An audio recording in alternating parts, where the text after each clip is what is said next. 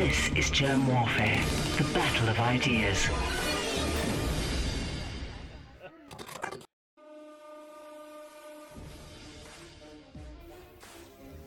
My name is Germ. This is Germ Warfare, the battle of ideas. And I think for the first time ever, my intro video has actually been relevant because I'm joined right now by Russell, aka Texas Bentley. Thank you for joining me in the metaphorical trenches.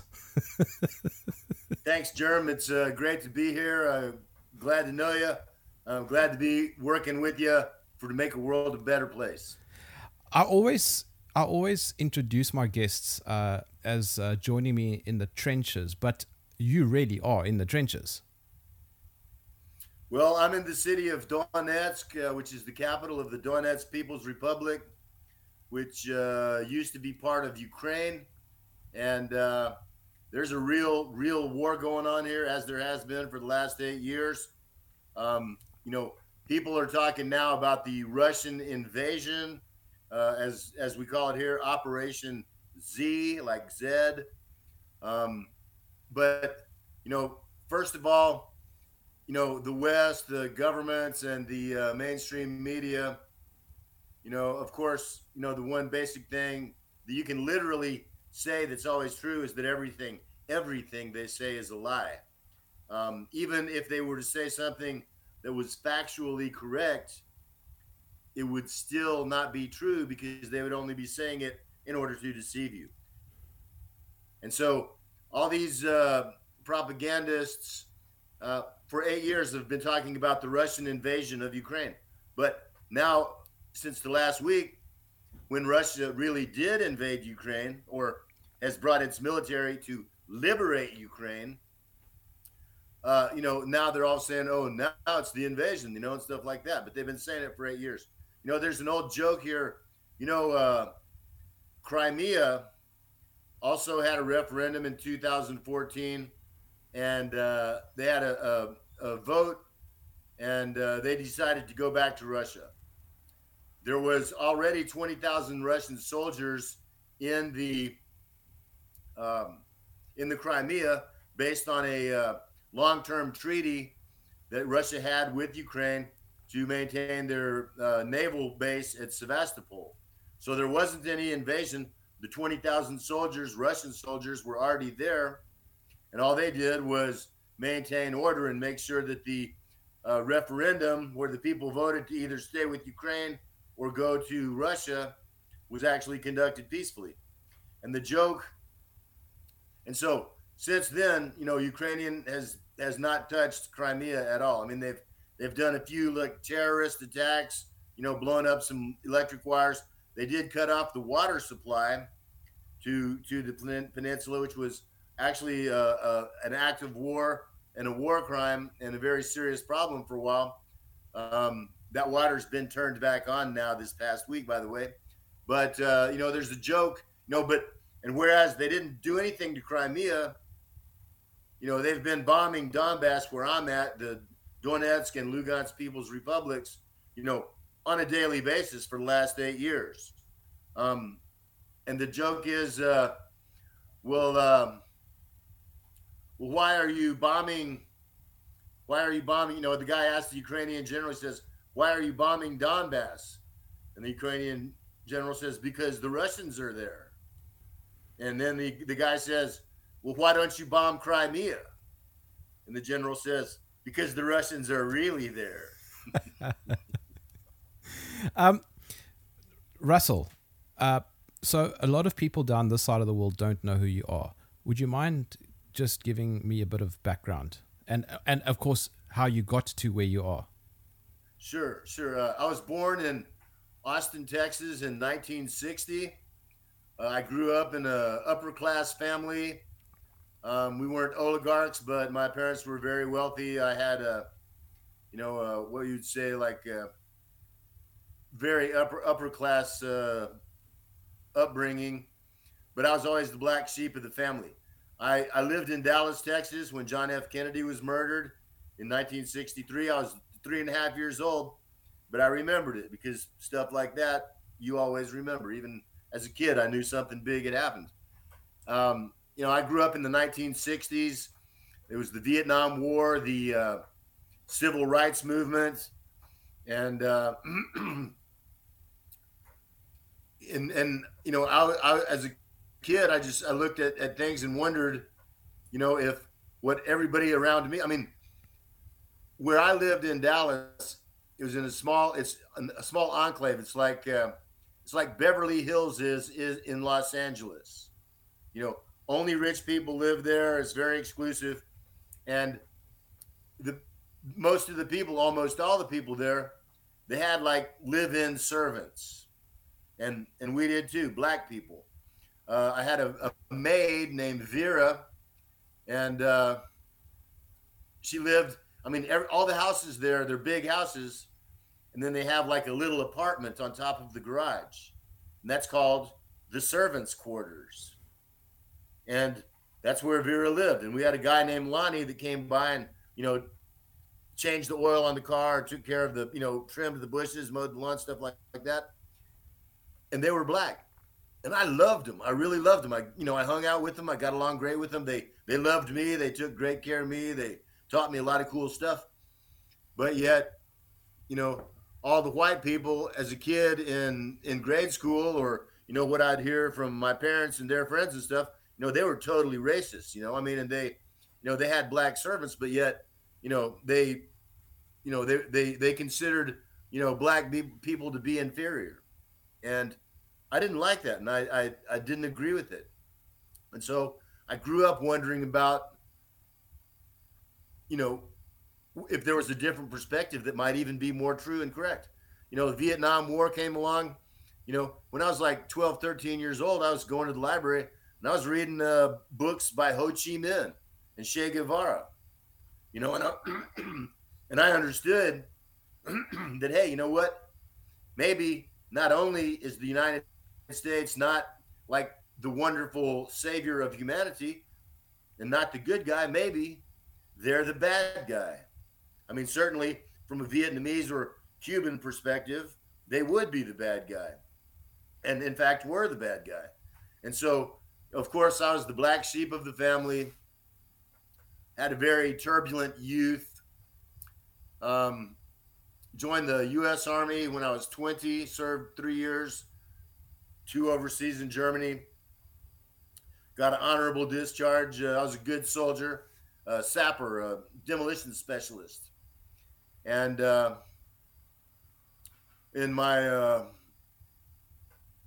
in my early 30s, I started smuggling marijuana up from uh, Mexico up to uh, Minnesota. Made real good money doing that, about fifty thousand bucks a month. And at the same time, I was also one of the main leaders of the marijuana legalization movement in the United States. I'm one of the guys that changed that law. And I'm also proud of that because, you know, it's like when I talk to Americans these days, I say, hey, name one thing that the U.S. government has done in your lifetime mm. that's made life better for you. And they're like, well, shit, I, I don't know anything. I'm like, well, at least they legalized weed after we pretty much made them to. But uh, I ended up getting busted. Uh, got sentenced to five years in prison for uh, 500 kilos. They didn't catch me with it, but uh, you know that's what I ended up having to plead guilty to. Um, and uh, so then, of course, uh, you know, I read Nelson Mandela's Long Walk to Freedom in prison, bro. I read Antonio Gramsci's, you know, prison notebooks in prison. You know, I mean, so been there, done that. no bullshit. I escaped from prison for eight years. What? And uh, yeah, I escaped. It was, I mean, it wasn't like I had to dig a tunnel. It was a, a minimum security prison. Right. But I did get away. I'll send you the document, bro. I can show you. Uh, That's amazing. Oh, that's how I got here. Keep going. Keep going. I'm listening. So I've, got my, you know, I've got my Jack Daniels. Yeah, I'm I'm drinking. Hold on, see.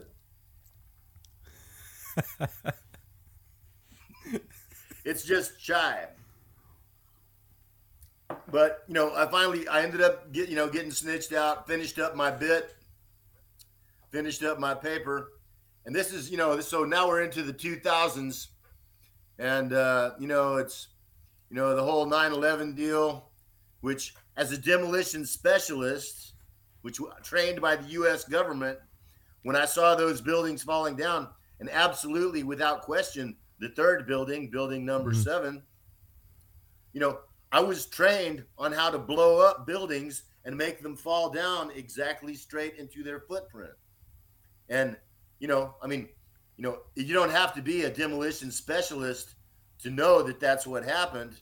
But, you know, as a demolition specialist, I can tell you that that is exactly the only, you know, physically possible way that that could have happened like that, you know? Mm. And so, you know, then I'm like, well, shit, man, the, the government's our worst enemy, you know? And then comes Afghanistan and Iraq and the, uh, you know, the WMDs and the little thing of poison, you know, and all that stuff. And I'm like, you know, these guys are just, a, you know, they're, you know, they're the enemy of humanity. And then came Libya. And dude, and you know what? I had respected Muammar Gaddafi for many years because I had friends that worked in the Irish Republican Army against British occupation, and Gaddafi had helped them in their struggle for freedom.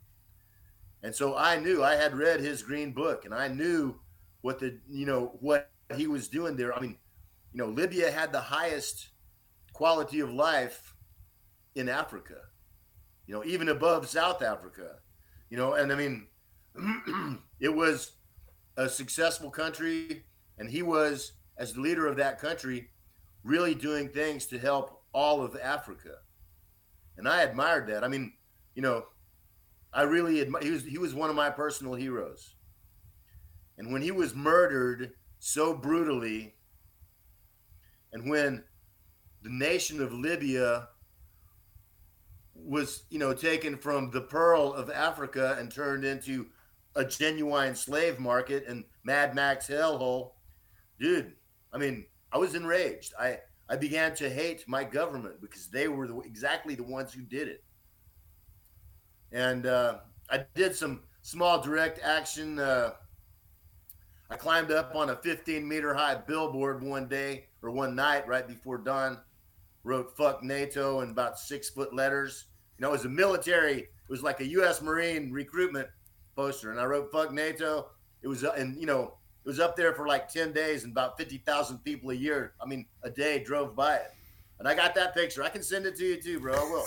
I mean, people they'll say, "Oh, this guy's full of shit. He's not, you know, he didn't go to prison or get break out of prison." I'll send it to you, and you can. If people say this guy was bullshit, and you say, "Look, here's the billboard. Here's the thing where it says 2,848 days escaped from prison from the official Bureau of Prisons. Dude, I don't I don't have to lie, dude. I already did it. You know. So I did that and I felt better about that for a little while. But then I saw the Maidan happening, you know. And the same thing, Victoria Nuland with the cookies and you know all this and you know oh free Ukraine and da da da. And I knew exactly what it was.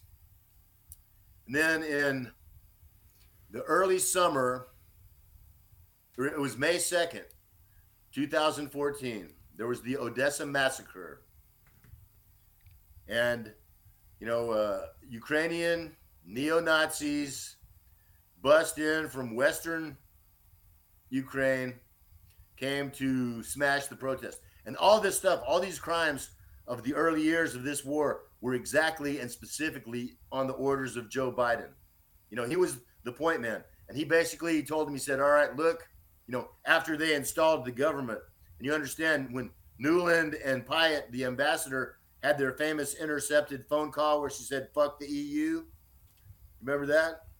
Okay. Well, that wasn't, you know, this, and everybody's like, oh, you know, here's this diplomat saying fuck the EU. So what? The important part of that phone call was that she told Jeffrey Pyatt, the ambassador, okay, I want this guy in this position, Yatsenyuk for prime minister. I mean, and she laid out the whole new government, the names of the people and the jobs they were to get, and every single one of them ended up in those jobs. It wasn't anything about democracy or anything like that. It was a foreign country came in, overthrew a democratically elected government, and then put their puppets in power in exactly the jobs they wanted.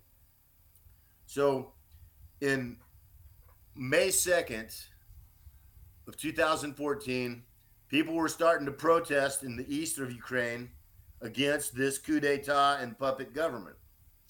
Biden told, you know, the Ukrainian puppets and their Nazi attack dogs, he says, you have free reign. Do whatever you want, but just get smash these protests, you know. Go go do to these people in Odessa something that will make anybody else that's that wants to protest too scared to do it.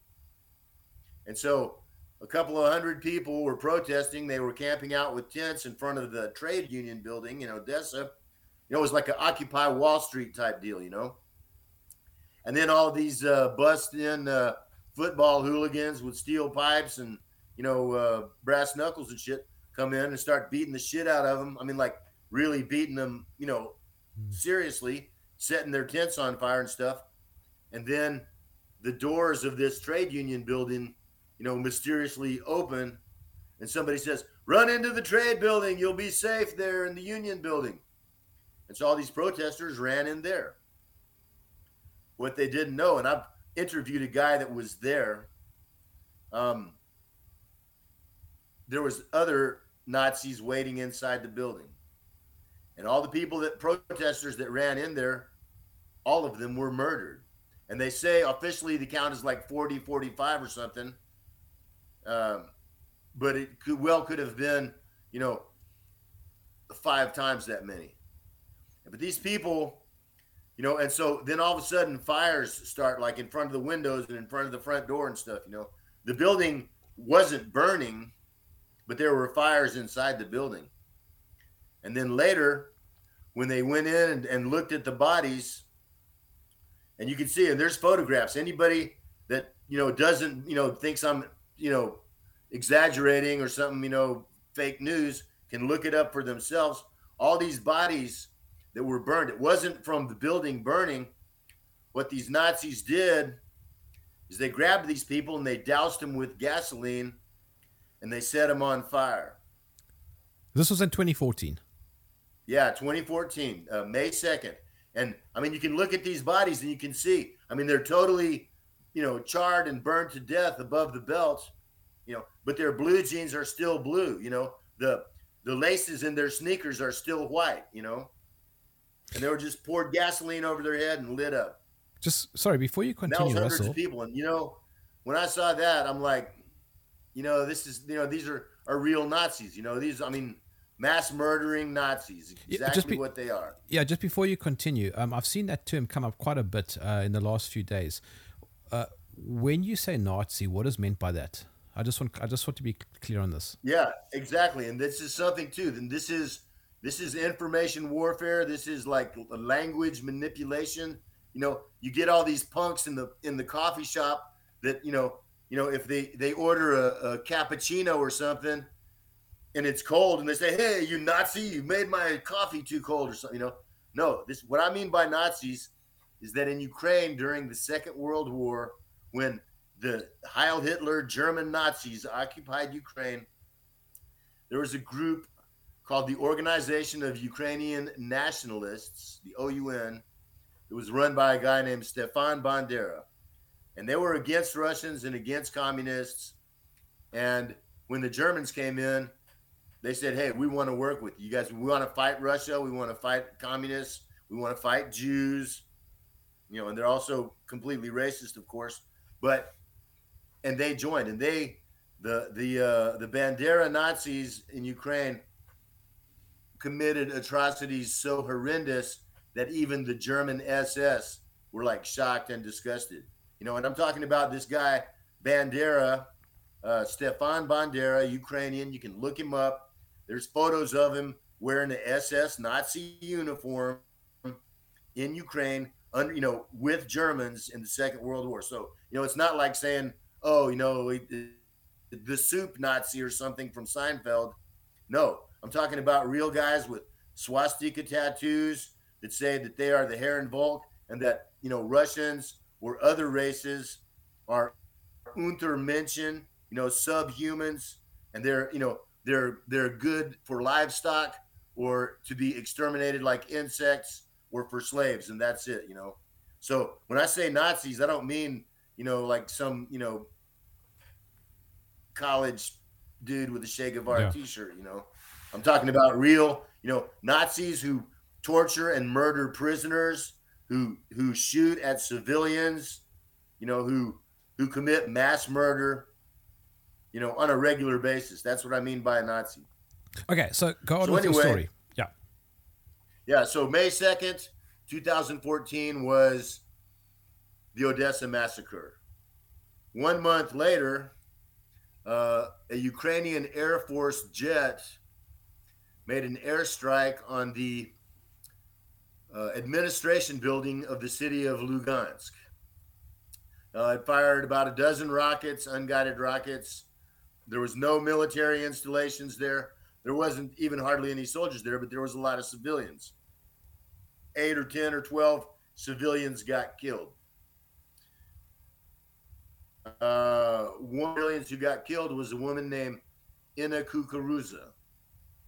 And uh, there was a, a short video was made after the attack by a guy just documenting it with his cell phone. And there was a photograph that was made, uh, you know, screenshot taken from that video. And this woman, Ina Kukuruza, um, maybe, I don't know, early 40s, or something like that.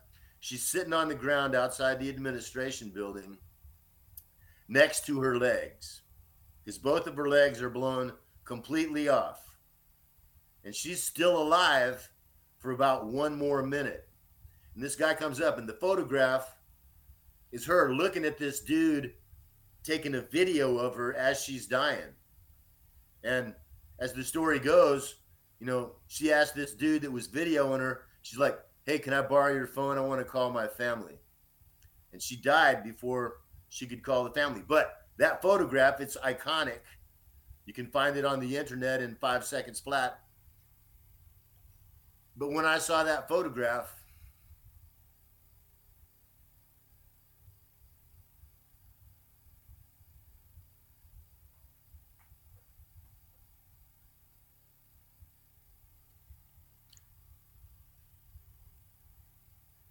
it was like she was looking at me, saying, What are you going to do about this?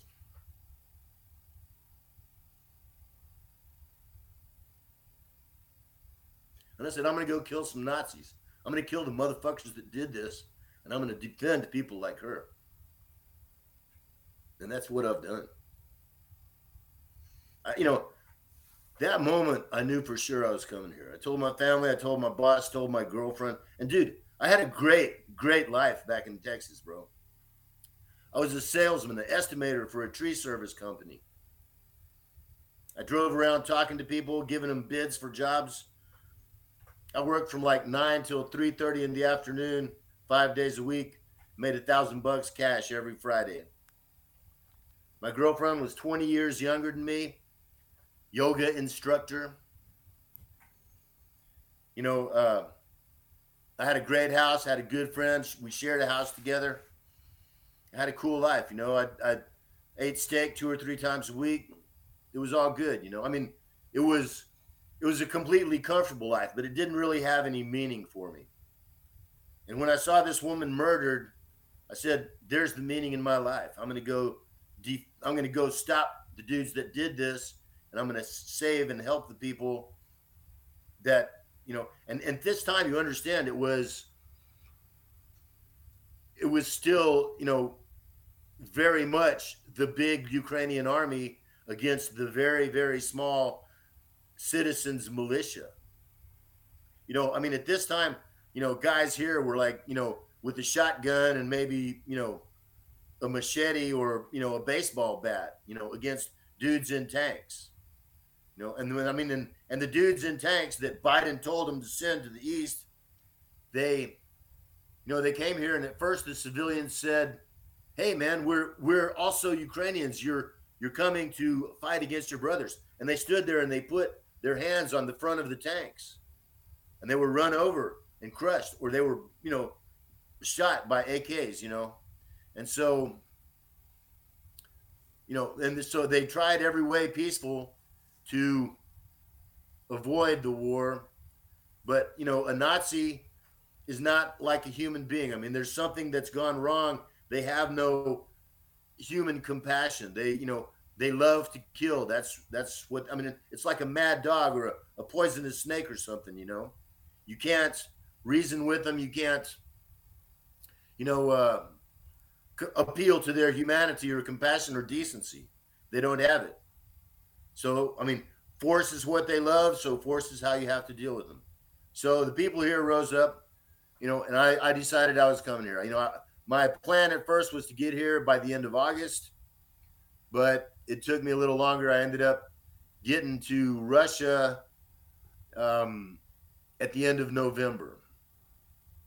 And I flew to Rostov on Don, and uh, I got to the city of Don. I crossed the border, got to the city of Donetsk uh, on the 7th of December.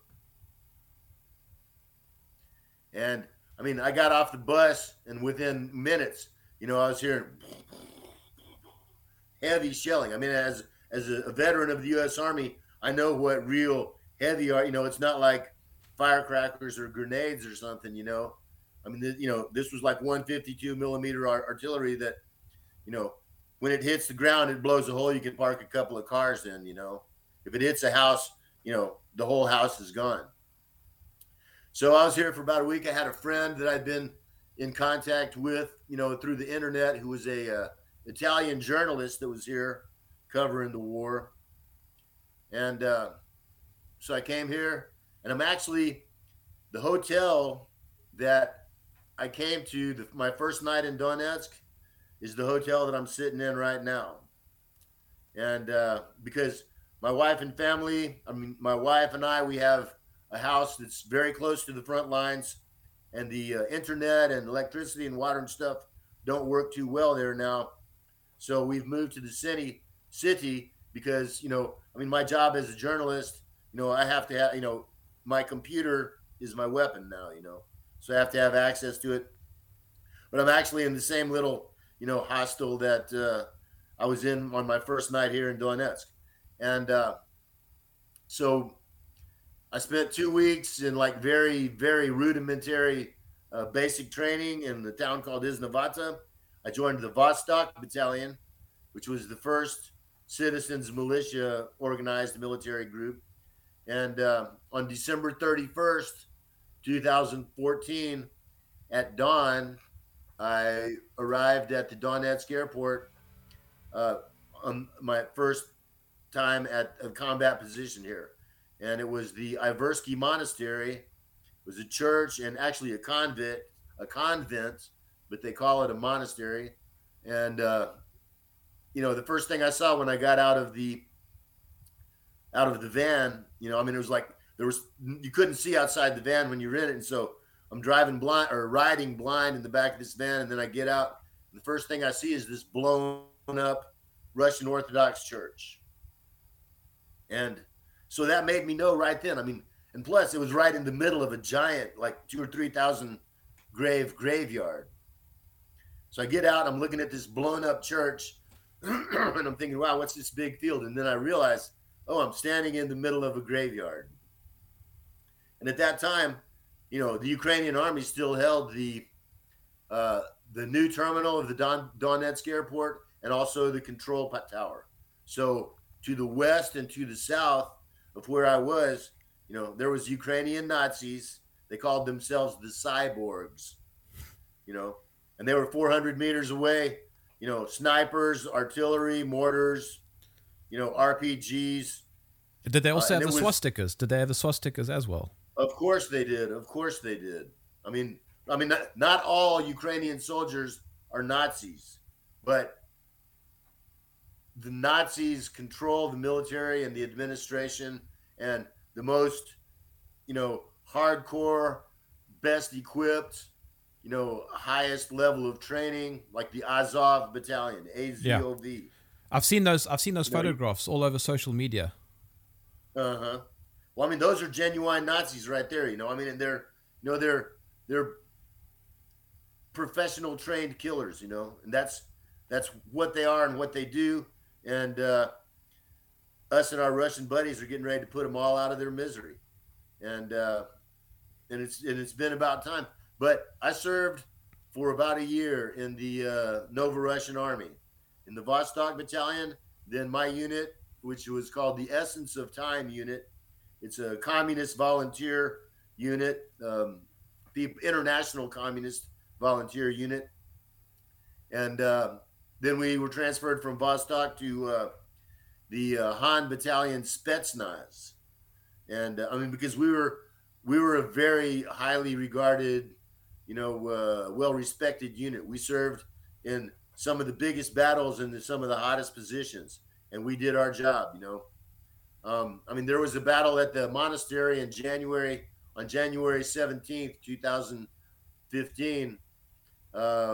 There was twelve uh, Sut Vremeni guys, twelve of us against two hundred uh, Ukrainian army, Pravi sector Nazis, uh, Polish mercenaries, and we held that position against you know twelve of us versus you know 200 infantry, BMPs, tanks. Three of our guys died that day. Everybody that was there got wounded, and three died. Three of my good friends died that day at that position. But we held it. We held that position 12 against 200. So you can see that we weren't, uh, you know, just uh, play soldiers or uh, kidding around at all. You know, we, we, we were, we were ready to die where we stood, you know, to fight against Nazis. And that's what I came here to do. And I have done it. Then, you know, so eventually we were transferred to a Spetsnaz battalion.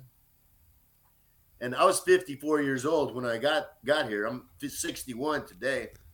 Um, you know, but you know, we started doing this Spetsnaz training, and you know, and I was in pretty good shape after you know six eight months on the front. But you know, I mean, this, I don't know if you ever seen any videos about you know uh, Russian Spetsnaz, but you know, I was a little bit too old for that. You know, so I had started doing some uh, some videos about uh, what was going on about the war, also some humanitarian aid, and uh, and I was very very good at it. The first video that I made was uh, about this woman named Anna Tuv who lived in the city of Gorlovka, and she was married. She had uh, three kids, and uh, her and her whole family were home one afternoon and just out of the blue, just random shelling. A couple of uh, heavy artillery, 152 millimeter artillery shells hit her house. And uh, maybe a little flick of the electricity there. We're still on, right? Yeah, we still on. Okay. Good, good. So Anna Tuv was at home with her family. All of a sudden, two shells. One on the house, one right behind in the backyard. Her husband, Yura, blown in half. In half. Her 11 year old daughter, Katya, also blown in half. Uh, Anna, Anna Tuv's left arm was blown off above the elbow.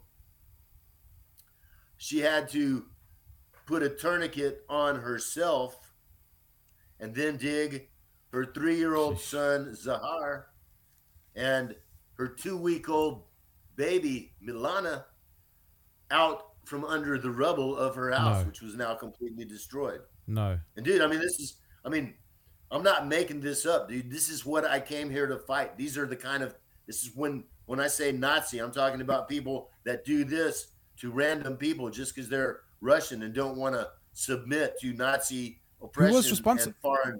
So who who who did the shelling? The Ukrainian army, of course. Absolutely. It was complete terrorism. I mean, and you know, and you know, this was you know a pretty well known case, but you know, there's thousands of cases just like it. The Ukrainian army for terrorism. They just say, hey, I mean, You know, these are Nazis. They're not under control by any like real, you know, kind of military command structure or political restraint at all. They're just like, hey, we got a big cannon here. Let's make it go boom. There, point it, point it that way. You know, it's you know, why? the middle of Why though? city. Russell, why? for terrorism, dude, for terrorism. To try and reduce the will of the people here who cannot be defeated, who will not be defeated, but to try and terrorize them into submission. Is it because the people in that region want to be independent? Exactly, because we are independent, bro. I mean, we held a, a referendum here. We said we declare ourselves independent people's republics. Yeah, it was it was Ukraine. ignored. Well, then they came in and tried to stop us, and we and we stopped them. You know, I mean, literally, the front lines of this war for the last eight years are literally on the outskirts of this city that I'm in right now. I mean, from from my house, where the my wife and I live, it's less than five miles. You know, it's less than six kilometers. You know, to the combat line, to you know, to the Ukrainian bases that you know that I mean, dude, there was heavy artillery shells fell within 500 meters of this hotel where I'm sitting right now today. Today, also my neighborhood in Petrovsky District got From the- heavily shelled From the Ukrainian Today. side. from the Ukrainian side. You know, and not at specific military targets, but just to terrorize the civilians, to to create suffering for the people who rebelled against their coup d'état and their fascist government. So what's going on then, Russell? What what? Yeah. yeah. What is going on? I mean, I look, and you need to you need to forgive my ignorance because I only know what I read in the media. Mm-hmm. Well, I mean, you know what? You're not ignorant, bro, if you ask, you know, for other perspectives. That's how people get smart, you know? I mean, the ignorant are the ones who read something in the media and then they go around telling all their friends, well, hell yeah, I know everything all about it. You know, let me tell you what, you know, George Bush said or Joe Biden said. You know, I mean, it's like you have to, I mean, especially today when propaganda is absolutely so prevalent, you know, all around the world, um, but especially in the U.S. and in Europe. But you know, you have to you have to do some work to be able to you know be you know to to even pretend that you have a grasp of what the real thing is that's going on. And here, the people stood up. I mean, their their their government, their democratically elected government, was overthrown by a foreign coup d'état, foreign-backed coup d'état, uh, a genuine Nazi regime was installed. That's, I mean, and just like you know, just like in South Africa, before you guys got your freedom, you know, these Nazis they say, "Oh, Russians are are subhumans," you know. We need to put them on the knife or hang them on a branch. I mean, these are slogans of these Nazis, you know, that follows Stefan Bandera. I mean, they have, you know, you can just just Google, do an image search on Ukrainian Nazis and see what comes up, bro. And I mean, and it's it's not you know exaggeration or nothing. So these people here, you know, heroically, and at the cost of much suffering and blood, stood up against the Ukrainian army and against the orders of Joe Biden, you know, for the Ukrainian army to crush this rebellion by whatever me- means necessary. Uh, before before you go any further, can I just quickly interrupt? Uh, sorry, because I, I need to make sure that I'm following this the, the story. Um, Uh-huh. you Go said ahead, bro. you said when the Ukrainian government uh, was um, put in or installed, when you, who was involved? There was the U.S. the U.S. government involved, the CIA, uh, who, NATO. Exactly. The CIA, the U.S. State Department, the U.S. ambassador. Um, I mean, literally that phone call, Victoria Nuland, Geoffrey Pyatt, where they said, fuck the EU. You can still find it. You can listen to it. And you will Mm. Yeah, I've hear her it. saying, I've heard it. okay, well, you can hear her saying, I want Yatsenyuk to be the prime minister. We need to keep Klitschko on the side. You know, uh, we want to have Poroshenko for the president. I mean, she went right down the line. But what I'm saying is, is that a functionary of a foreign government decided and dictated who was going to make up the new government in Ukraine. Right. But but why People though? Because because they've wanted to take Ukraine away from you know from Russia. Zbigniew Zbigniew Brzezinski, who is a national security advisor and very big dude in the American deep state for decades, ever since the 70s, in fact, once said that uh, Russia plus Ukraine together is an empire. You know, Russia's the biggest country in the world. Ukraine is the biggest country in Europe. You put them together, that's an empire. But Russia without Ukraine is just a regional power. So that's what they've been doing. I mean, it was, you know, the whole expansion of NATO since the 1990s. You know, Ukraine was the ultimate goal, you know, for for Ukraine to be in NATO, you know, puts, you know, puts the wolf right on the front doorstep on the actual border. The US and NATO are an empire. Yeah, they are. And they go around the world destroying countries. I mean, you can't name, you know, of all the places the US and NATO has so called intervened, you know, in this century or even, you know, in the last 50 years, you cannot name and that's and that's been a lot of places, but it has not improved things for the people there in a single one of them. Mm. You know, it's colonialism. You know, it's imperialism, like Vladimir Lenin and Fidel Castro were talking about. That's exactly what they mean. And what I tell have been telling Americans is that if you you I mean, and it is you know the Russian military has crossed the border into Ukrainian territory. They are now in the process of taking control of Ukraine uh, of the military and government of Ukraine. Um, so, I mean, it is a military operation. Um, there is, you know, foreign troops here kicking ass and taking names. But, you know, D Day on the 4th of, uh, I mean, on the 6th of June, 1944, was also an invasion of the Allied troops into France, also to remove a foreign occupier and Nazi oppression. So, you know, so if D Day was good, which it was, I mean, it saved Europe from, you know, German Nazis and Hitler. But if D Day was good, then it's possible for an invasion to be good. And this invasion is good. Bro, I can tell you, I spent two days you know, the last two days before yesterday, I was with the soldiers advancing, you know, beyond where the border's been for the last eight years into Ukrainian held territory. And we are going to these little towns. you know, there was old guys crying, you know, from joy, from joy, saying, We're so glad we've waited all these years for you. Those Nazi bastards, you know, they made life so terrible for us. You know, the, you know, the Nazis are shooting people as they leave.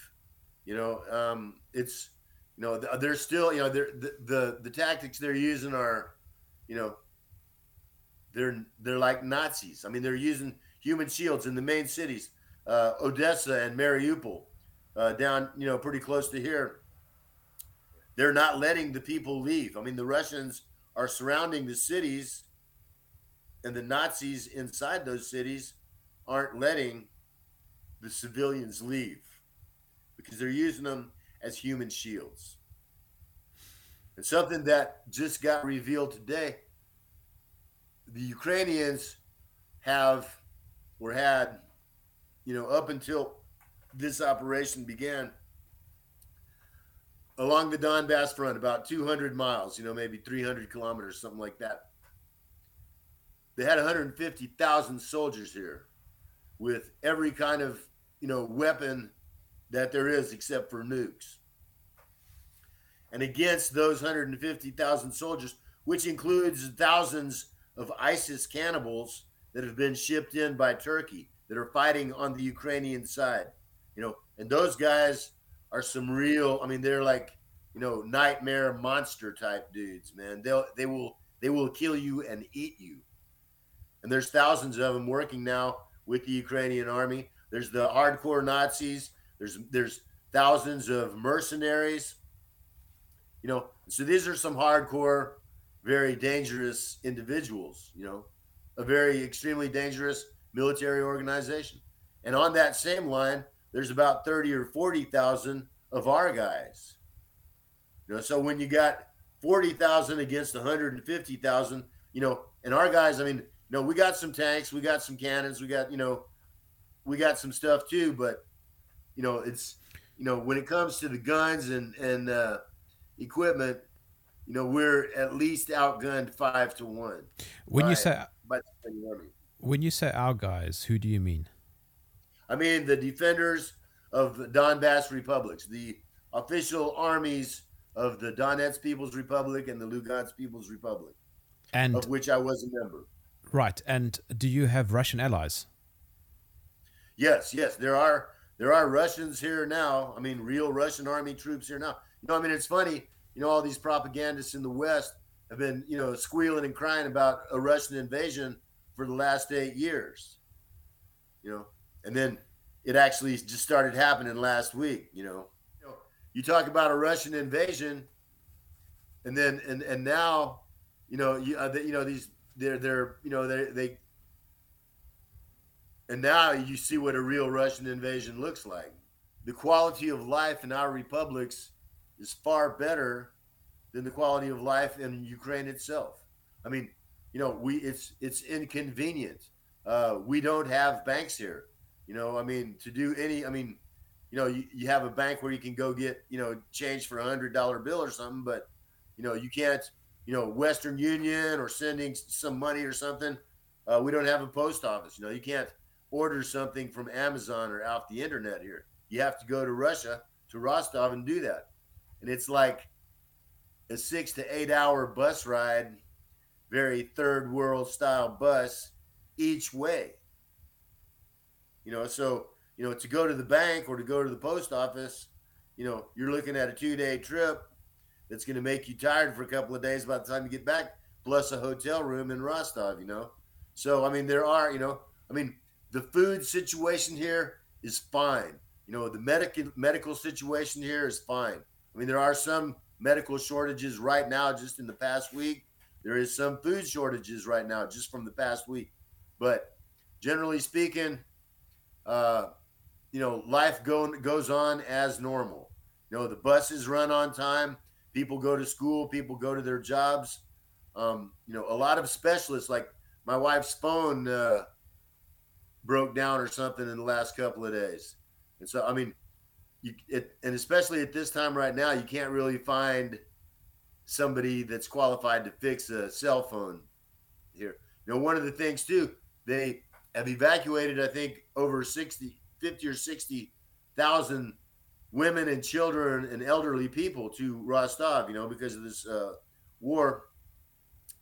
And right now uh, there is conscription. You know, it's uh, if you're over 18 and under 55, if if they see you on the street, they're going to say you come right now. You know, and uh, so there's, you know, there's there's you know, tens of thousands of guys that have just joined the army, whether they wanted to or not, in the last week. But there's also you know, some that are just basically hiding out or whatever, you know. The guys that tried to uh, run to Rostov to Russia as as uh, evacuations, refugees or whatever, they got kicked back. They said, "No, you don't get to go. Your wife and kids can, but uh, you got work to do here." So, is life tough at the moment where you are? Well, I mean, the, the people of Donetsk are as tough as anybody anywhere. You know, they've been under already you know, there. I mean, it's like, you know, you get used to it. I mean, the shelling like that happened here today, right outside this hotel. You know, I mean, you know, within 500 meters. You know, I mean, these kind of shells they have a 100 meter you know, kill zone when they hit. They, you know, if you're within hundred meters, you can die from that shell. You know, so you know it wasn't close enough to kill us, but it was, you know, it was almost close enough to kill us, and it was very, very dangerous. You know, I mean, so, but you just get used to that stuff. You know, I mean, like we have two cats at our house out in Petrovsky District, and I have to drive out there like every day or every other day to give them some food. You know, and some, you know, and there's been times when, you know, there's been reports that that area is getting heavily shelled, and my wife's, uh, you know, like, don't go, don't go, and I'm like, well, I have to, you know, and and then I'm driving and I'm thinking to myself, I'm like, well, I hope this wasn't a stupid mistake, you know, because you can see, I mean, as you drive out there, you see the craters, the shell craters of where the shelling, you know, that could have been the day before, it could have been five minutes before, you know. Um, Russell, so I, I- I've got to ask you the elephant in the room question, um, and that's this is the one that's just dominating the media. But Vladimir Putin has been he's been promising this action for years now because he's getting becoming increasingly impatient at the the the violations of the Minsk agreement and the violations of NATO and the violations of the US government and all those sorts of things. Has do you think his actions are the correct actions? Yes, yes, and uh, and I mean, and I'll tell you this: out of all the so-called Western media, and even in the alt media, you know, all these uh, self-anointed experts and oh, geopolitical pundits and stuff, uh, most of who are a bunch of uh, pompous buffoons. None of them. I mean, I was saying that this was coming. You know, I was saying two months ago. I said, look, I mean, I wrote an article a month ago you know, it came out uh, like, you know, 1st of February. I said 95% chance this big hard war, Russia's going to come in before the end, or no, before the beginning of March, and 99% chance before the end of March. You know, and all these dudes, you know, they're laughing at me saying, oh, you know, this guy, he must want the war. He's just some, uh, you know, he's still dreaming of his glory days in the army. And, well, I just happened to be exactly right. And all these other guys, you know, Mhm. were exactly wrong. There was one other guy, Scott Ritter. He was uh, a UN weapons inspector back in the 1990s. He was the only guy who said that there weren't any weapons of mass destruction in Iraq. And he also he got a lot of flack for that, and he turned out to be the only guy that was right. And he That's and. I were both saying, "No, it's uh, it's coming now for real, for real." And everybody else is like, "Oh, look at these clowns," and now they can go eat their words. I mean, and you know what? And it and Vladimir Putin, who's you know the greatest statesman on the planet by far, you know, I mean, all the other ones in Europe and and, and the United States, you know, they don't even measure up to his toenails, you know, and uh, you know he he is a true, you know, like warrior from God. In in Russia, there's the word bogatyr, and it means like a warrior from God, and he really is that. And I mean, you know, he's like a ninth degree black belt in Taekwondo, an eighth degree black belt in Judo. So I mean, he literally is. He's one of the, you know, the number of people that have both of those black belts to that degree in the world. You know, you can you can you can count on your fingers and toes. You know, and you know he was he was the head of the FSB. He was a KGB agent. You know, he's he's as badass as anybody that ever walked. You know, he's a true warrior, and you know, all military strategy to this day is based on a book called The Art of War that was written by a Chinese general named Sun Tzu 2,500 years ago. And I've read that book quite a few times, in fact, and I guarantee Vladimir hmm. Putin has too. I've also read The it. most important lesson of that book is this. The most the, the greatest warrior is not the one who wins every battle. The greatest most excellent warrior is the one who wins without fighting. Mm. and Vladimir Putin is a most excellent warrior, and he has tried for eight years to win without fighting. You know, I mean, because of course, you know, uh, everything that gets destroyed in this war, even though it's the fault of the United States that started the war, Russia will become responsible for it. Every bridge that's blown up, every you know power exchange station that gets blown up has to be repaired. You know, and Russia's going to be the ones that have to do it. So you know, I mean, they don't want to come in and just you know, just like what the United States did, you know, uh, in Yugoslavia or in Iraq, where they just come in and just you know go ahead and level the whole city and kill everybody in it, including civilians, because they're coming here to liberate their friends, their families, and create a nation that they can work with in a brotherly fashion, like they have for most of the last thousand years. So Putin has been more, more, more than patient. You know, I mean, mm. he's tolerated, you know, vermin like, like, like, you know, a degenerate, senile Biden the, the words escape me what to call Joe Biden, you know, but senile degenerate with a full diaper is pretty close, you know. And Zelensky also. And uh, well, I mean, and Zelensky, I mean, you can look at this dude. I mean, especially these days, you can tell he's got a big time coke habit, bro. You can tell he's been drinking too much, you know, because he knows his days are numbered wherever he goes in the world. Is Putin get away? Is Putin and, attempting to to capture him? Well, um, let me just say that the uh, the the arm of Russian justice is very, very long, and Russians do not forget, and they do not forgive when it comes to Nazis and mass murderers. So, you know, all these guys are going to have their day in court one way or the other, you know, for sure. And, uh, you know, the thing is that Putin tried every peaceful means. You know, I mean, but of course, the masters of the of the Kiev regime in Washington, you know, I mean, what they really wanted was to make, you know, Ukraine into NATO, and then yeah, you know, have an attack base right on the border of Russia. But that's a violation you know, of the original agreement.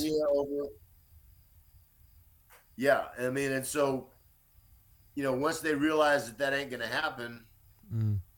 and once they now realize that, you know, Russia is going to liberate Ukraine, then then their their plan at this point is to, you know, damage Russia's reputation as much as possible, do as much destruction to, you know, as much horror of war, as much destruction of the civilian infrastructure as possible before they cut and run and leave Russia here to clean up the mess. You know, something interesting that a lot of people don't know, but it's a fact, and you can look it up. The United States had 12 biological warfare laboratories in Ukraine. Quite close to the border. And yeah, I mean, there were, I mean, there hmm. was, there was at least 12 of them. They were spaced out throughout the whole country of Ukraine, but they were absolutely, completely controlled. I mean, only Americans worked in them only Americans could go inside of them.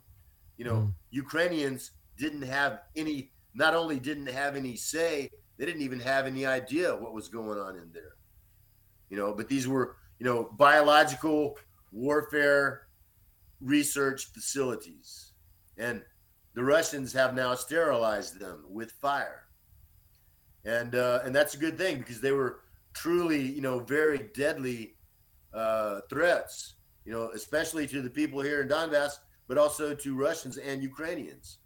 You know, so Russia has only done what it had to do. It was reported today by the Russian Duma, the Russian parliament, that the uh, Russian military intelligence revealed that when Russia started Operation Z last week, this you know military operation in Ukraine, they started it one day before the planned attack of the Ukrainian army against the Donbass republics. Wow. And that that was their strategy, which I always said the whole time too, because 2014, 2015, the Ukrainian army tried to, you know, retake Donbass by going around around the major cities and going heading straight to the Russian border to seal off the border. And you know, being out in the country and open, you know, I mean, it's it's it's like prairie here, you know, plains. You know, they were vulnerable to artillery, and uh, they were annihilated. You know, they were they were you know whole battalions disappeared in smoke and fire. Um, so their plan this time, which exactly what I also predicted, was that they weren't going to go around the cities; they were going to come straight into the cities in order to use the civilians as human shields, like what they're doing, what they exactly what they're doing in Odessa and Mariupol and these other cities right now. But if because from from where the front line is, where the Ukrainian army is, to the center of the city of Donetsk, which is a city of a million people, it's less than 10 miles. You know, you mm-hmm. can you know, you can drive there in less than an hour and 30 minutes. You can walk there in a day. You know, so if the Ukrainians. Army could make an attack and come into the center of the city, then all of the uh, military advantages that the Russian army has against the Ukrainian, which is, you know, their air force, their uh, missile force, and their uh, long range artillery, you know, those become useless then because if if you're hiding, you know, hundred soldiers in between an apartment block with a thousand civilians, and that's the reason this has taken longer than it was expected, is because that's exactly what they're doing, and that was their plan to come straight in here into the city, you know, and just you know wreak havoc. I'm a Russian Orthodox Christian, bro. And uh, when you spend as much time as close to death as I have, you know, you say your prayers. Mm. And you know, I've you know, I've seen the face of true evil. You know, you know, I've met mass murderers in the wild. You know, I've met cannibals in the wild. You know, I know what true evil is. And what, you know, this isn't a war between Russia and Ukraine. This isn't a, a, Ukrainian civil war.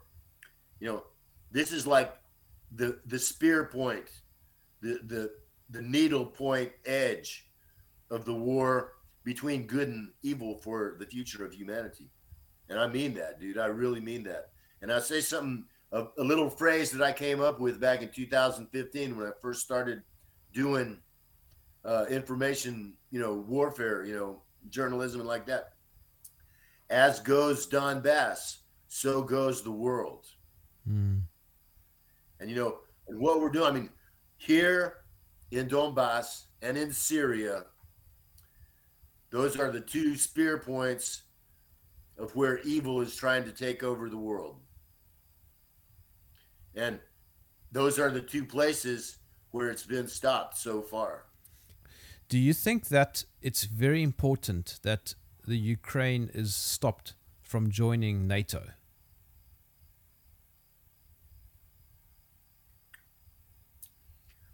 I think it's very important that NATO is stopped, period.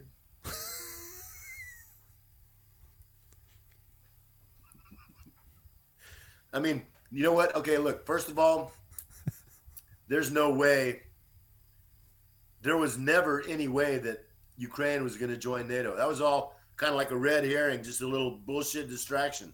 Mm-hmm. It doesn't matter whether there's a piece of paper that says Ukraine is in NATO or whether Ukraine has a NATO flag in Kiev.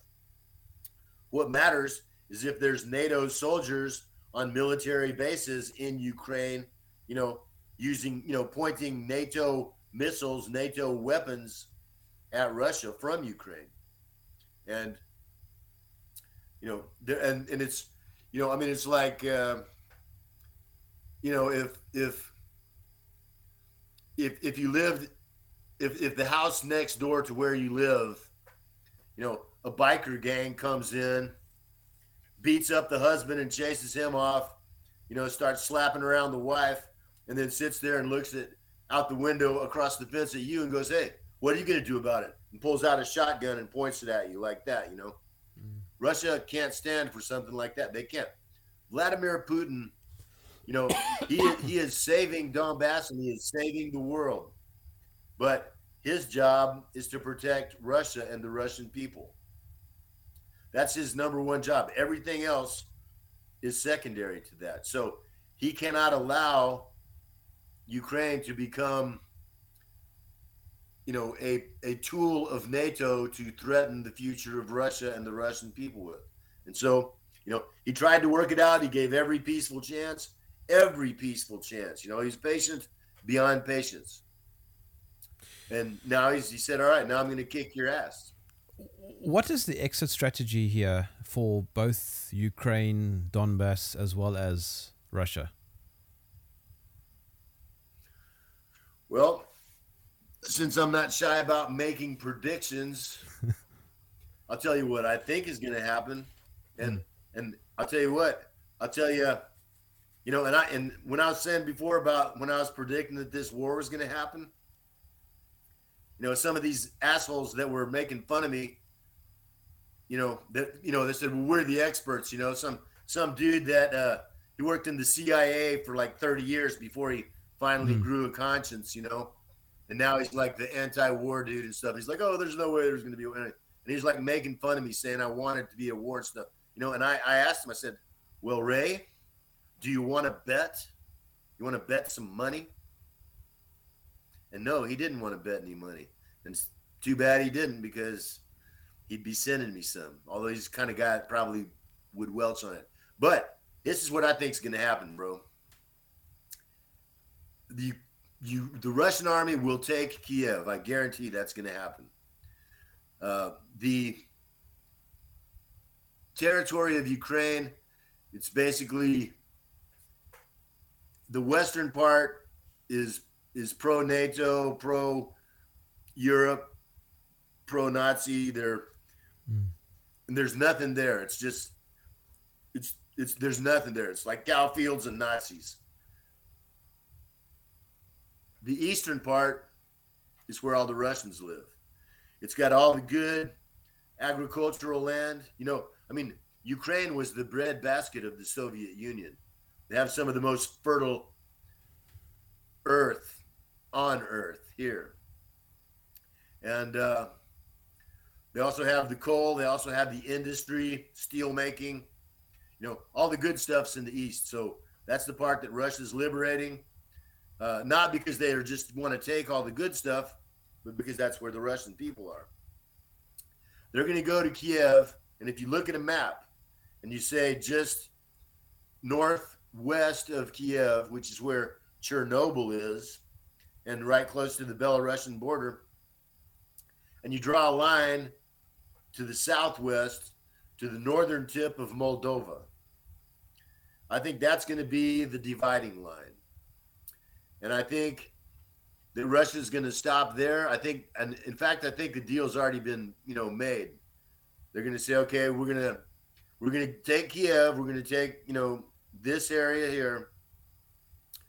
And then, you know, we'll let you put on a little show where, you know, I mean, right now there's like 10,000 U.S. soldiers on, on the Polish Ukrainian border. They're going to say, all right, your American soldiers can come, you know, riding in like the cavalry from a cowboy movie, and uh, say that you stopped the, you know, the Russian advance, you know, and it'll go down in the history books as a big, great victory. Listen, you you can you can take all the la- all the land up to this point, but if you fire one shot, if you you know if you throw a rock at a Russian soldier, you know, then it's on. So I think that Russia will take the Russian part, the good part of Ukraine, and then what they're going to do. Uh, the Nazis will be put on trial. They'll be punished. I mean, Russia doesn't have the death penalty right now, but they might bring it back just for these guys. And, you know, to be honest, I hope they do. Uh, but if they don't, then those guys will work for the rest of their lives in very unpleasant conditions, rebuilding all of the things that they destroyed. And, you know, I mean, it's I never thought I'd say it, but hey, I might even apply for a job as a prison guard. but that's what's going to happen, dude. They're going to they're going to completely dismantle the Ukrainian army. The new Ukrainian army will be made up of the guys from the Donbass republics who've been defending Donbass and Russia and humanity against Nazis for the last eight years. That's going to be the cadre. That's going to be the leaders, the commanders, the cops. Hmm. And, um, you know, then it's going to be a whole new government. It's not, well, it may to some degree be determined by Russia who will be in that government. But the majority of Ukrainian people hate Nazis. They understand what's happened to their country over the last eight years. And they, I mean, yeah. dude, and I was in freshly liberated cities, and it was like like World War II or something, dude. You go into these cities with all blown down houses, and you know the old man comes out and he's like crying because he's so happy. He's like, "You chased the Nazis out. Keep going, keep going." You know, I mean, so Russia will liberate the Russian part of Ukraine. It will help to secure the borders and the internal stability. It will allow the people who have been on the good side of this war to take positions of authority until democratic, open, fair elections can be held. And then, I mean, Russia doesn't have the time or the inclination. You know, they're not here to take over Ukraine or steal anything from Ukraine. It's going to cost, it already has cost them, you know, 10 million bucks a day or something to come in here, you know? Yeah. And the sanctions. It's going to cost them a lot more by the time. Yeah. I mean, so Oh, and the sanctions, of course. You know, I mean, mm. fortunately, and that that's a whole nother deal right there, dude. But one of the most important things to understand is that those sanctions are going to devastate Europe this year. Because the thing that's already happened is that in 2020, and this is actually pretty funny. Okay, in 2020, Russia had long term treaty, gas contracts with most of the nations in European Union. Uh, they agreed to sell a set amount of gas at a set price for so many years. Different countries had, uh, you know, different lengths of time of the contracts, mm. but basically, all the countries in Europe had an agreement to buy Russian gas at 250 US dollars per thousand cubic meters. And uh, then in 2020, when the COVID hit and everything locked down and all the industry got shut down, the price for gas on the open market dropped to about 125. It dropped by about 50%. And the European Union, led by the Polish, they took Russia to like the Strasbourg Court of International uh, International Economic Relations or something, and they demanded that Russia allow them to break the contracts and renegotiate them to where the contracts were based instead of a standard set price, regardless of market fluctuations. They said, We now demand that you set the price according to the market price. Mm. And it was a crooked court. I mean, the contracts were signed, they were ironclad. The only way that the Europeans could get out of them was, you know, with a crooked court. And the court was crooked and, and, and they uh, judged against Russia. And Russia said, okay, if you demand it, and if your court judges against us, then we will. We'll agree. We're to sell you gas based on the market price. Mm. And so in the year 2020, they lost some five or ten billion dollars, you know, because they're you know they were getting paid 150 bucks for what they had agreed on the contract to get paid 250 bucks for, right? So then comes 2021, and this is where it gets good. And industry starts up, and the price of gas skyrockets. It goes up from 125 per thousand cubic meters, not back to 250, not back to 350 or 500. It goes to 1,500. And the Russians are like, all right, dudes, pay up or you don't get it. You said base it on the market price.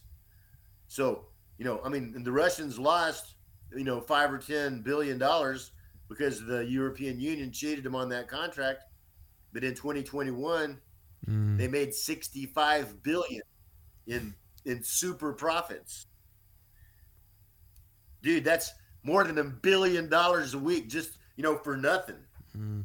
You know, for for what they you know, they were getting paid 1000 more than 1000 almost 1500 bucks for what they had offered to sell for 250 bucks and the europeans stabbed him in the back and slapped him in the face yeah. are all right dude market price you ask for it here it is but here's the problem dude and this is where it gets serious is that one of the most uh, what do you call it energy intensive industries there is in the world is the manufacture of agricultural fertilizer. And in Europe, fertilizer manufacturing has pretty much been shut down because they just can't afford to pay that kind of gas price. But if you don't have fertilizer to put on the dirt in the spring, mm. then your crop in the fall, you know, is going to be, you know, half or even less. And so Europe is going to be looking at a very real, very serious food crisis. Who is to blame for all this mess? The people that own and control the U.S. government. You know, there's the 1%, the oligarchs of the world. You know, I try and be a good Christian man. I try not to hate people. You know, I hate Nazis and I hate oligarchs. You know, I hate every billionaire on this planet. I would run them through a wood chipper and laugh, every one of them, including Donald Trump. No one can earn a billion dollars. That's a thousand million. No one is smart enough or can work hard enough to earn a billion dollars. You can only steal it. And uh, every dollar that they steal that they didn't work for is a dollar that some other man worked for that he didn't get paid. You know, and you know when you talk about you know a billionaire, you know, well a billion's a thousand million dollars. But most of these dudes, they don't just have one billion or five billion or ten billion. You know, there's I mean, like I don't even know how much you know Bezos or Gates or any of those motherfuckers have, but it's in the hundreds of billions.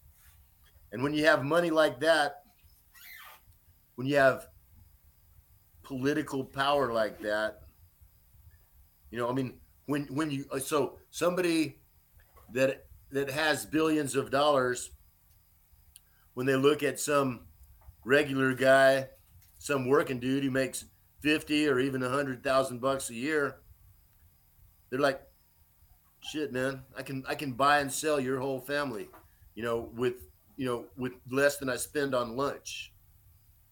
You know, they they become, and it doesn't matter if they're, you know, Chinese or black or Jewish or, you know, Iranian or whatever. I mean, when you're a mm-hmm. billionaire, that's what race you are. That's what religion you are. And the only other people that you relate to on the planet are other billionaires. Yeah. And all us regular folks, to them, well, as long as we're profitable, because that's where they get their money from is from us. And as long as we're profitable, they look at us like livestock, you know, like you know cows or chickens or something. You know, I mean, hey, you know, every sheep, you know, has a place to live where it's warm and they get fed every day. You know, as long as they're getting their wool sheared off or until the day they go to the slaughterhouse. But the day comes when the mass of humanity, the majority of humanity, is no longer profitable. And to be honest, really, it's because these billionaires, these, you know, the true parasite class, they've already stolen everything. There's nothing left to steal.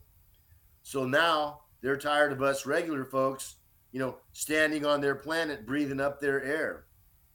And so that's why we have, you know, I I truly believe that this whole Corona thing and you know like that, mm. you know, the whole gay rights thing and all that, it's uh, it's a, it's a plan for depopulation. You know, because these billionaires, you know, I mean, they want to keep a couple of hundred million around for for slaves, you know, but uh, the rest of us, they're they're tired of looking at us and they want us to just get off their planet. You know, we we are the useless so, eaters. Yeah, and so that's you know, and that's straight out of you know genuine Nazi philosophy right there. You know, mm. and these are the guys. You know, I mean, you know, and that and that's who I blame, not just for this war, but for all wars and the you know the problems that humanity, the immense problems that humanity faces in the 21st century. You know, they it's it's really that's the war. It's between the parasite one percenters and humanity, and it's either going to be us or them. You, you were know, talking and, about you're talking about class structures and uh, relating to various people. I, I, I, something that's been on my mind is it sounds, and I just want to make sure that we're on the same page here. This isn't about ordinary Ukrainian people. They're decent people. Absolutely, bro. I mean, you know, the people here, after what we've suffered under the Ukrainian army, you know, they say there's no way we're going back to Ukraine. Ukraine's going to come to us. My wife speaks Ukrainian and Russian and English. You know, she's a teacher. Um, on her birthday, she sings Ukrainian folk songs. You know, I mean, there's no this. It's not between Russians or Ukrainians. You know, it's between you know Nazis, their foreign masters, and their you know billionaire oligarch, you know, uh, collaborators. You know, that's that's who it is. I mean, you know, there's good people, you know, in every country all over the world, of every race, every religion. You know, but you know, in in my mind, really, there's no such thing as a good billionaire.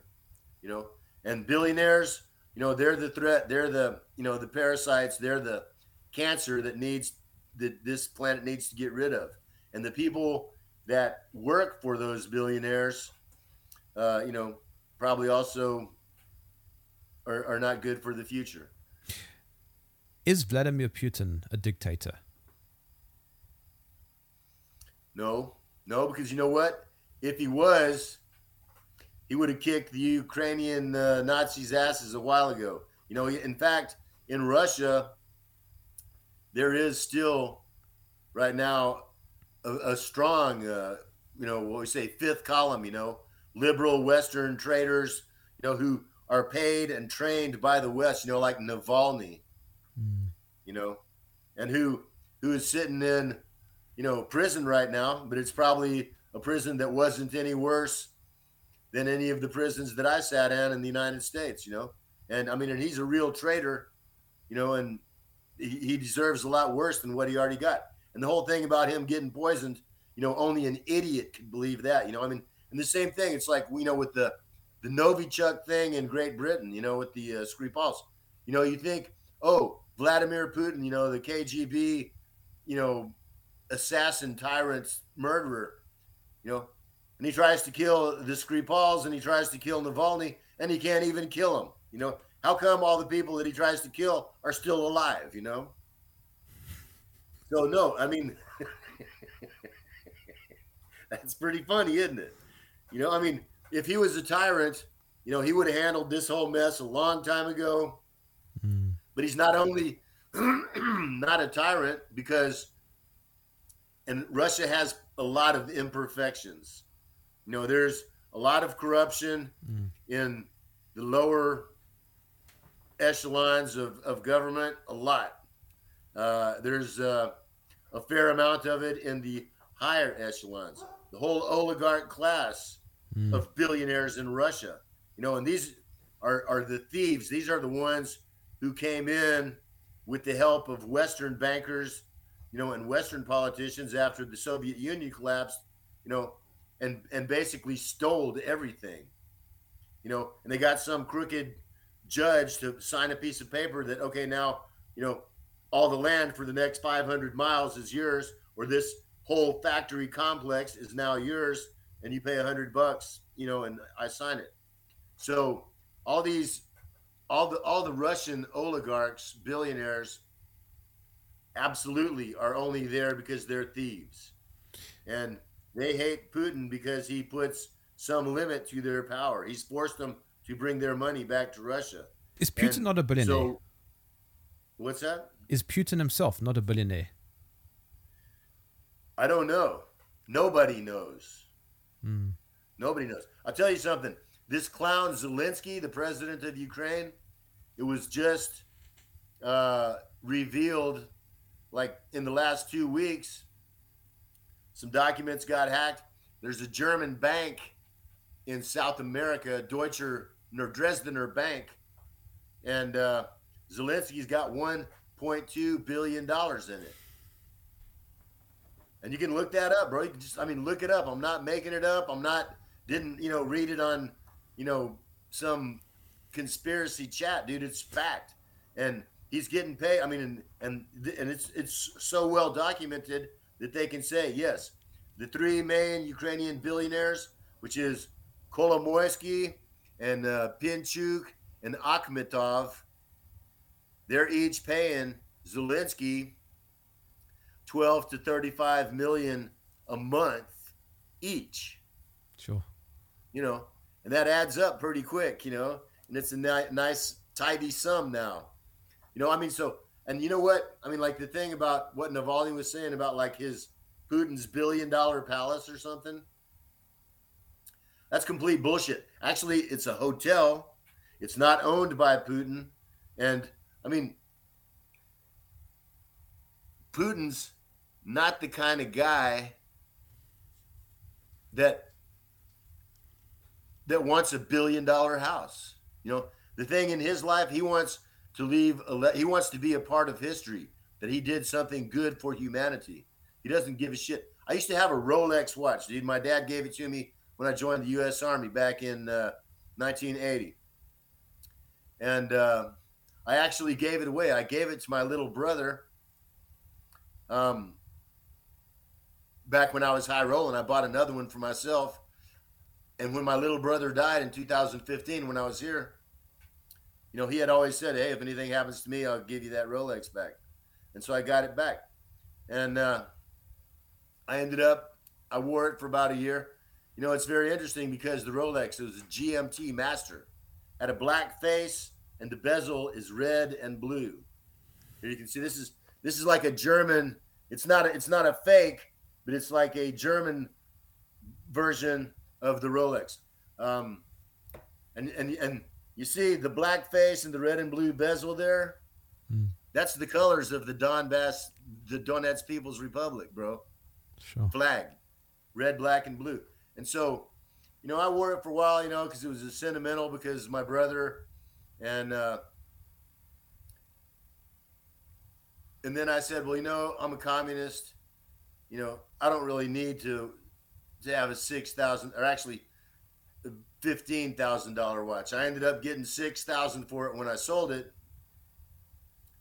Um, but uh, I needed the money, and I put that money to good use, including human aid.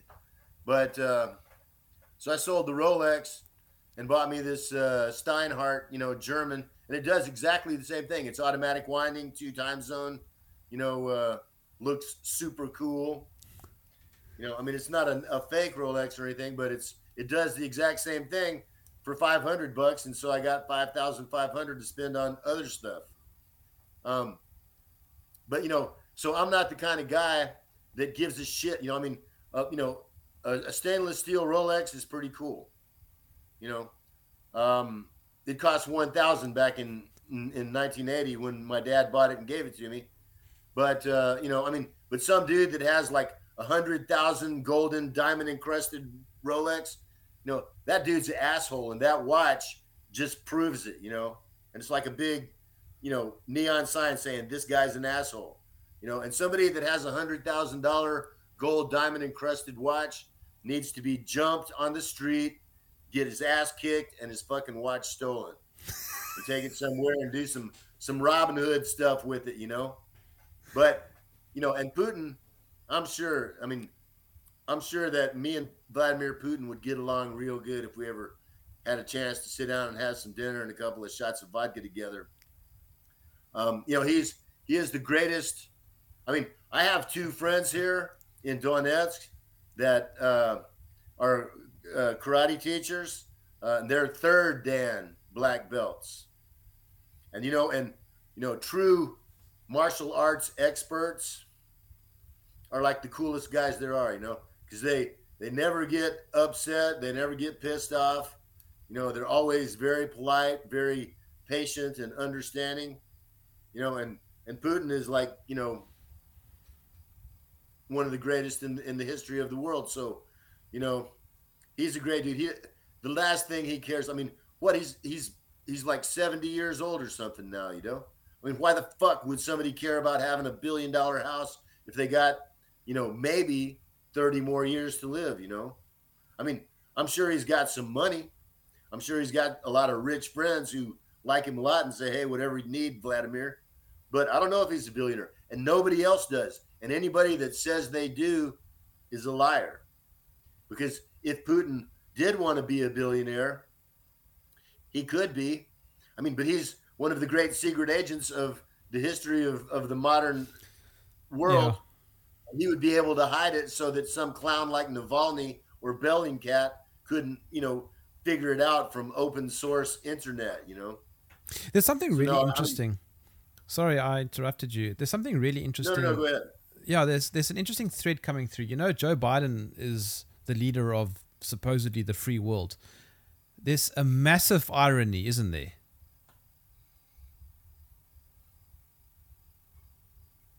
I mean, look what they're doing in Canada. Look what they did to those truckers. Mm. They said, We're going to steal your bank account. We don't need a court order or anything. We're just going to go in and do it. You know, I mean, look at, uh, I mean, dude, and you know what? I'm not prejudiced against homosexuals. When I was a weed dealer, I used to give free medical marijuana to anybody that needed it back in the early 1990s. And there's people with cerebral palsy, epilepsy, different diseases that weed really helped. But the vast majority of the people that came to me and applied for free weed, and I'm talking about 400 bucks a month worth for each one. So I was giving away four or five thousand bucks a month, and the vast majority of the people who came here and asked me, came to me and asked me for that, were gay dudes that were dying of AIDS, and I gave it to them, you know, and I got to know a lot of them, and I I really didn't like most of them at all. Not because they were gay, but just because they were fucking fucked up individuals, you know. And but I still gave them the weed. I still gave them, you know, 400 bucks a month worth of something for free that that I could have made the money on myself just because they're human beings, man. Mm. And and because they were dying and I felt sorry for them even if they were assholes, you know. But um you know, when when I see the shit that's happening now in the United States, like, you know, this uh, what's her name, Rachel or his name or whatever, Rachel Levine. It's like the head of the Health and, and Human Services. That's a transsexual, and then they got this new dude that just came out, and he's like, he's like the head of the uh, U.S. Department of Energy nuclear waste disposal. Have you seen this dude? Yes and he's got like his his boys that dress up like like yes. dogs and dude i mean it's it's it's beyond insane it's like uh it's it's like a cartoon you know if if somebody had had told me this you know even you know 25 years ago you know i you know i would have said you know that's a great joke but you know, there's no way that that can ever happen. Russell, do you think the West is dead?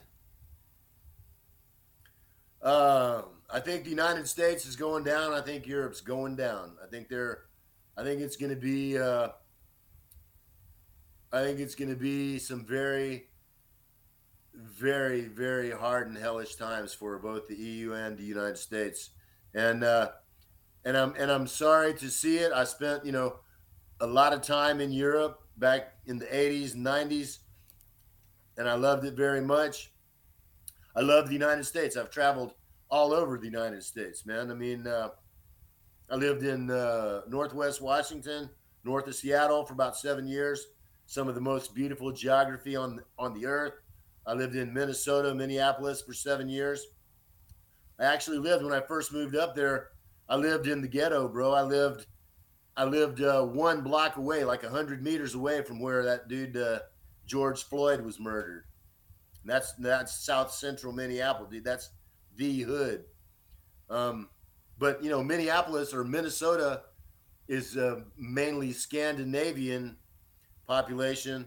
You know, they're you know they're real hardworking, intelligent, believe in education.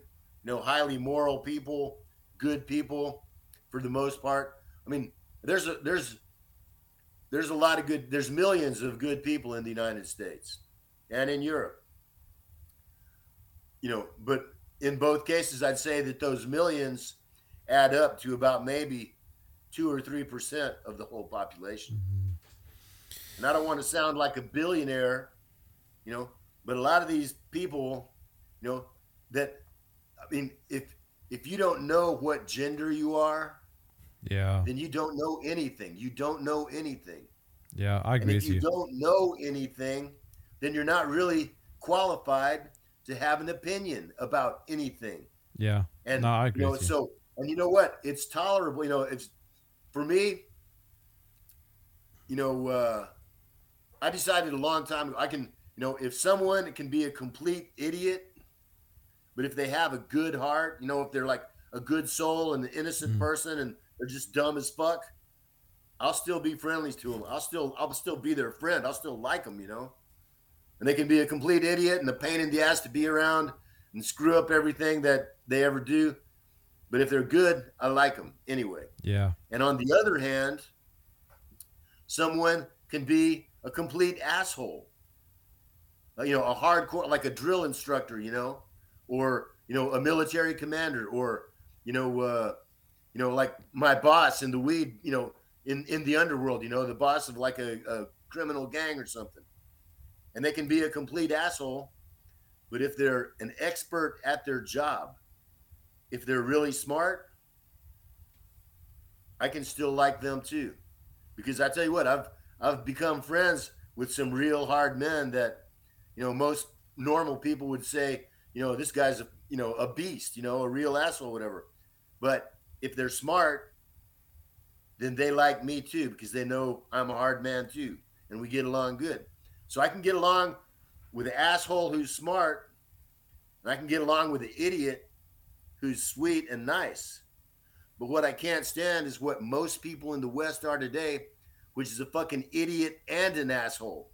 You know, they're too stupid to find their own hand, their own ass with both hands. And yet they want to fucking sit there and lecture you and fucking yell and scream and, you know, tell you how to run things and they don't even know, you know? Yeah. I mean, like these people on Facebook putting up the Ukrainian flags on their whatever they call. I got kicked off of Facebook about more than a year ago now. They just deleted my whole thing. But uh, you know, these idiots and they're like, you know, I'm all for Ukraine. Hey bro, can you show me where Ukraine is on the map? No. You know, I mean, and just sit there and then look at you like, well, I don't have to know where it is on the map. You know, I'm all for it, and I think they ought to go kill all the Russians. You know, and they don't know anything at all about it, and yet they have an opinion that they want to shout in your face. Yeah. That's what I can't stand. Yeah. This is a a cla- AK-74. It is a select fire. So full automatic plus uh, semi-automatic. It's uh, a trophy. It was taken in battle from a Ukrainian soldier Um, it was almost brand new when I got it. It only been fired a few times. A lot of rifles that you see. Oh, it's got the uh, the folding stock too, which is which is really cool because you can you can shorten it up. You can put it under like a big coat, and nobody even knows you got it.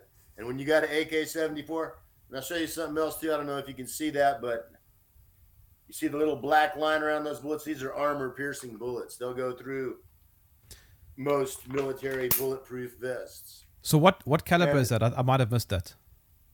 It's uh 5.45 millimeter. It's AK 74.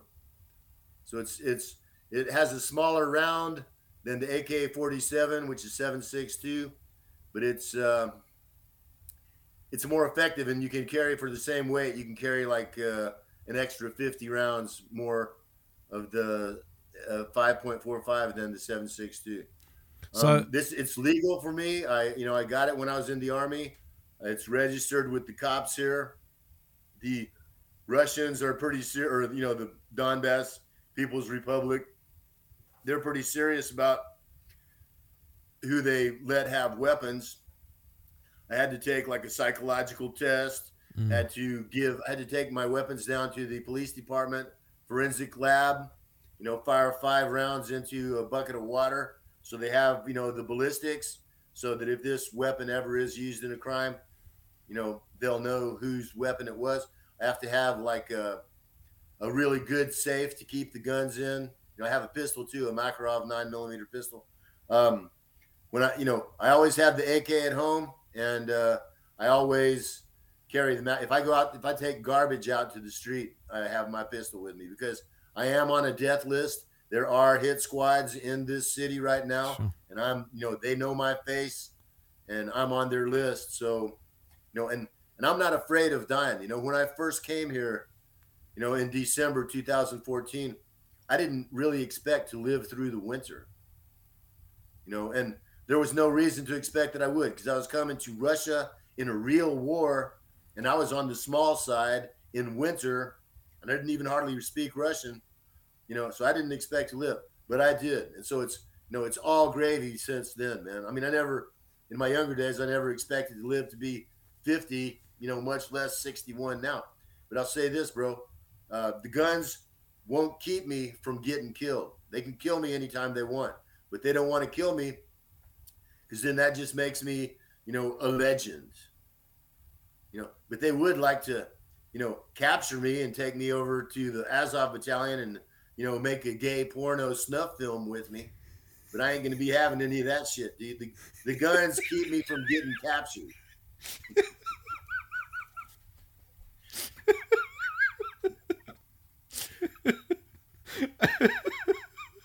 Sorry, I didn't see that coming. Well, dude, I mean, and on a serious note, there, dude, there, I have seen, and and I hate watching that kind of stuff, but I kind of have to for my job. They they have made some really, you know, I mean, beyond imagination, terrible atrocity films with their prisoners, Yo, and that's can, guys like me. So the guns just keep me from getting captured, bro. That's you know, everybody has to die. I know I'm going to die one of these mm. days. Hopefully not tomorrow, but because I still got work to do. But just to keep from getting captured. I had uh, uh, M16s when I was in the U.S. Army, um, and then as kind of an outlaw, I had a lot of guns of my own, including both the ARs and the AKs. Dude, the AK is indestructible.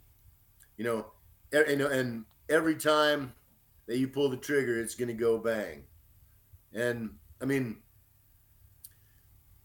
mostly, you know, the the gunfights that I was in were under 400 meters, and mostly say at about 200 meters distance. Um, you know, the short, shortest was like 100 meters, and that's that's really very close when you know it's machine gun shooting. Mm. But um, you know, a AK. I mean, my wife can hit a, you know, a head size target at 150 meters. You know, I can hit one at 300, pretty much every time, and at 400 about half the time. You know, so it's you know it's accurate. It's it's certainly accurate enough for you know uh, you know I mean not sniping. I did I was a sniper too in the army here. I worked uh, with the SVD, but um, and I did some sniping with my AK with just a good uh, scope on it. And uh, you know, at the combat ranges in this war, that's you know sufficient. I mean, and I wasn't an ant, I wasn't a sniper. I was an anti-sniper. I only worked hunting the snipers that were trying to sneak up on us. I wasn't the guy that just like I mean, like on both sides, you know, there's snipers and they you know they see some guy digging a ditch or something, and they pick him off. I didn't. I only I only worked against uh, other snipers. And luckily for me, that was back in the early days of the war, before you know the Ukrainian army got you know some real, real serious training and some real, real serious sniper weapons. It's a whole, whole different game these days. And I do have friends that are snipers in the Spetsnaz battalion, and uh, you know I say my prayers for them every day. They're great guys, and I mean, this this war is a war of liberation. Uh, what Russia is doing not only helps the people of Donbass and Ukraine and Russia, it helps the future of the world. Because, like I said, as goes Donbass, so goes the world.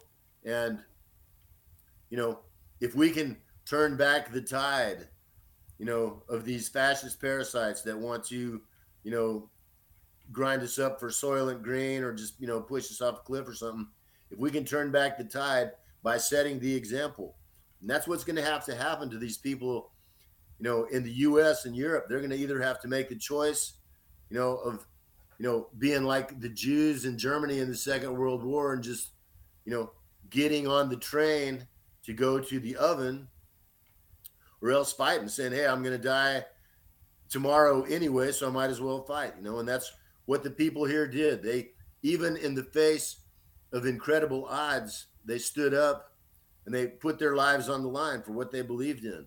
They said, no, I'm not going to let you, you know, murder my family or rape my daughter, you know? Mm. And they didn't. And a lot of good men have died here defending this this republic and the world, you know, humanity. And that's what it takes, man. I mean, the secret to happiness is to be brave. You know, it was a very, very brave thing for me to do to come here. I mean, it was like, you know, jumping off a cliff mm. blindfolded. You know, I didn't know what was going to happen, but I came anyway because I believed in my principles and I believed in myself. And the, the point is this courage is the key to happiness because it is impossible to be happy if you are afraid. Yeah. So be sure. brave, man. That's that's my advice to people. And look, dude, right now I've already lived longer than I ever expected to. These are the best years of my life, dude. I'm I mean, how many, you know, I'm not even a middle-aged man anymore. I'm getting to be just like an actual old man, you know? and how can I say, and dude, and I had some great times in my life, dude. I did some serious partying and traveling and cool stuff but this this has been the coolest and most happiest time of my whole life. And how many men in their mm-hmm. 60s can say that? And it's because I was brave, because I stood up and, and I did what needed to be done to stand up for my principles. So courage is the key to happiness. Um, I have a message from Tamara, uh, who is in Greece. Uh, she's mm-hmm. watching right now, and she says, "May God bless you and protect you." Thank you. Uh, he does. Um, I say my prayers every day, and uh, I believe in guardian angels. So, Russell, in front of you, there is a crystal ball. What do you see? I see. I see a whole new world beginning right here with Operation Z. I see, you know, the para- parasite class having their being defanged. I see, you know, it's starting with the denazification of, of Ukraine, and uh, you know, the liberation. I mean, this this can be a turning point for the future of humanity, for a whole new world. if all the good people in, in this world get together and do more than you know talk or hit like on a Facebook page or you know uh, you know whatever you know write a letter to your your governor or something. I mean, it's going to take more than that. It's going to take you know it's going to take what the people of Donbass have done, and it's going to take standing in front of tanks and some people getting run over and then the people that don't get run over go home and get their guns. This is a true, you know, it's it's it's really Armageddon. This is the fight for the future of humanity, and either the good guys are going to win, or the bad guys are going to win, and the ones that lose are going to be exterminated. So, it's us or them. This is the chance right now. Is the time. I mean, there's not much time left. You know, the longer that we wait, the harder it gets, the older we get but we can do it. I mean, don't be afraid. This is not the only life.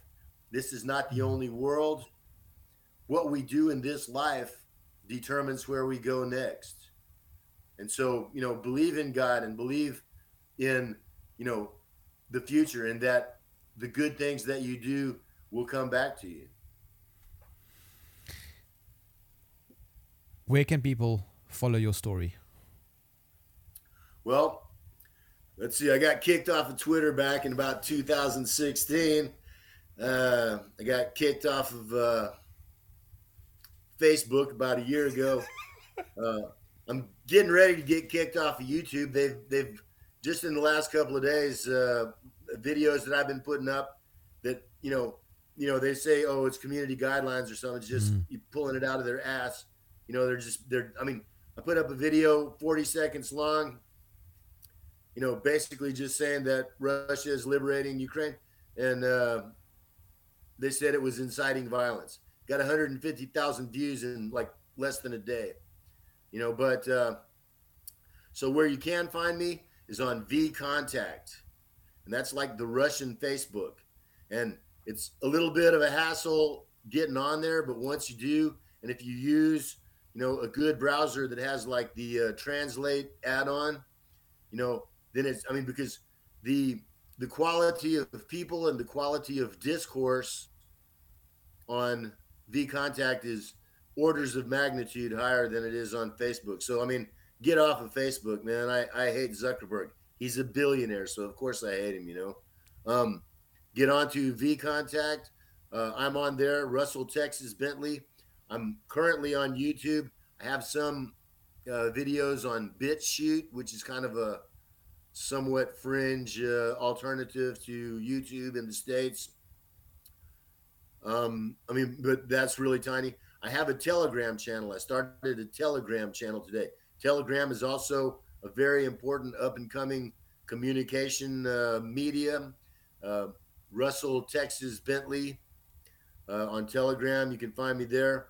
And um, I mean, I do have a web page, but you know, I, I actually uh, I have two web pages.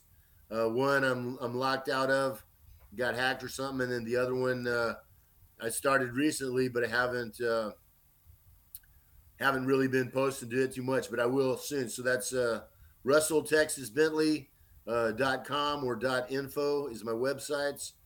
You know, just Google Russell Texas Bentley, and uh, you know all kinds of shit will come up. You know, both good and bad. But uh, I'm out there, dude. I'm an information warrior. So my job is to talk, which I've been doing quite a lot of here with you and enjoying it very much, dude. I'm really glad to know you, Jeremy. Thank you for your work, bro. I mean, uh, you know, what you're doing is defending the truth. And, you know, that's one of the most important jobs there is these days. So thanks to you, bro. It's been an absolute pleasure. Uh, I have to say thank you for joining me in the trenches. All right. Davai. My name is Germ. This is Germ Warfare, the Battle of Ideas. If you enjoyed this podcast, please visit supportgerm.com